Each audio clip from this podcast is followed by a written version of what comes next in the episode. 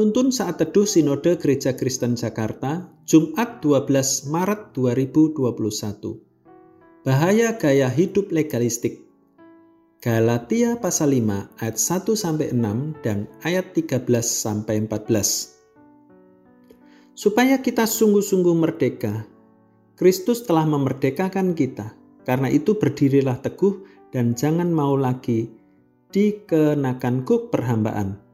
Sesungguhnya aku Paulus berkata kepadamu, jikalau kamu menyunatkan dirimu, Kristus sama sekali tidak akan berguna bagimu.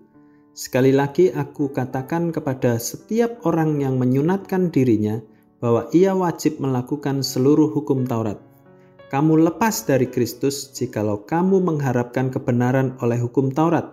Kamu hidup di luar kasih karunia, sebab oleh roh dan karena iman, kita menantikan kebenaran yang kita harapkan. Sebab bagi orang-orang yang ada di dalam Kristus Yesus, hal bersunat atau tidak bersunat tidak mempunyai sesuatu arti. Hanya iman yang bekerja oleh kasih. Saudara-saudara, memang kamu telah dipanggil untuk merdeka. Tetapi janganlah kamu mempergunakan kemerdekaan itu sebagai kesempatan untuk kehidupan dalam dosa. Melainkan layanilah seorang akan yang lain oleh kasih, sebab seluruh hukum Taurat tercakup dalam satu firman ini, yaitu kasihilah sesamamu manusia seperti dirimu sendiri. Seorang wanita ditinggal mati oleh ibunya. Kurang yakin dengan karya keselamatan Kristus telah menyelamatkan ibunya, ia bertanya, apakah ada doa atau ritual tradisi lain yang dapat ditambahkan kepada peringatan duka ibu saya? Siapa tahu hal itu dapat melapangkan perjalanannya menuju ke surga. Ini adalah pemahaman yang keliru. Jemaat Galatia juga terancam oleh pengajaran guru-guru palsu. Mereka menganjurkan agar jemaat menambahkan pemahaman tradisi lama pada prosedur untuk mendapatkan keselamatan. Mereka menafsirkan kembali hukum Taurat dan mencampur adukkan ke dalam pengajaran Paulus. Salah satunya adalah tradisi sunat, yang katanya akan dapat menyempurnakan keselamatan dalam Kristus. Mengenai hal itu, Paulus dengan tegas mengatakan bahwa orang-orang seperti itu sebagai orang-orang yang hidup di luar kasih karunia. Galatia 5 ayat yang keempat. Mereka telah menyimpang dari cara hidup yang dikehendaki Allah.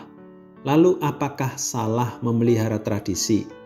Tidak semua tradisi itu salah. Ada tradisi-tradisi yang baik. Bahkan Yesus sendiri mengajarkan tradisi baru pada murid-muridnya. Misalnya melakukan perjamuan kudus sebagai peringatan akan dirinya. 1 Korintus pasal 11 ayat 23-26. Namun perlu dicermati bahwa tradisi harus disikapi dengan hikmat dan sesuai dengan pengajaran firman Tuhan. Kita harus sadar bahwa sebagai orang berdosa ada kecenderungan untuk dapat menyimpang, bahkan menjadi orang yang legalis. Simak beberapa ciri orang legalis. Pertama, apakah saya menyamakan pilihan pribadi atau keyakinan pribadi dengan kebenaran kitab suci? Kedua, apakah saya mulai mempersoalkan hal-hal yang kurang penting di bidang doktrin, menjadi dogmatis dan tidak toleran? Ketiga, apakah saya cenderung berfokus pada penampakan luar daripada memperdalam hubungan dengan Tuhan? Keempat, apakah saya lebih merisaukan hal-hal kecil dalam hal memberikan perpuluhan tetapi tidak menunjukkan kasih dan pengampunan kepada sesama? Jika Anda memiliki ciri-ciri di atas, ada kecenderungan bahwa Anda seorang legalis. Waspadailah pemahaman Anda dan belajarlah untuk mengoreksi diri.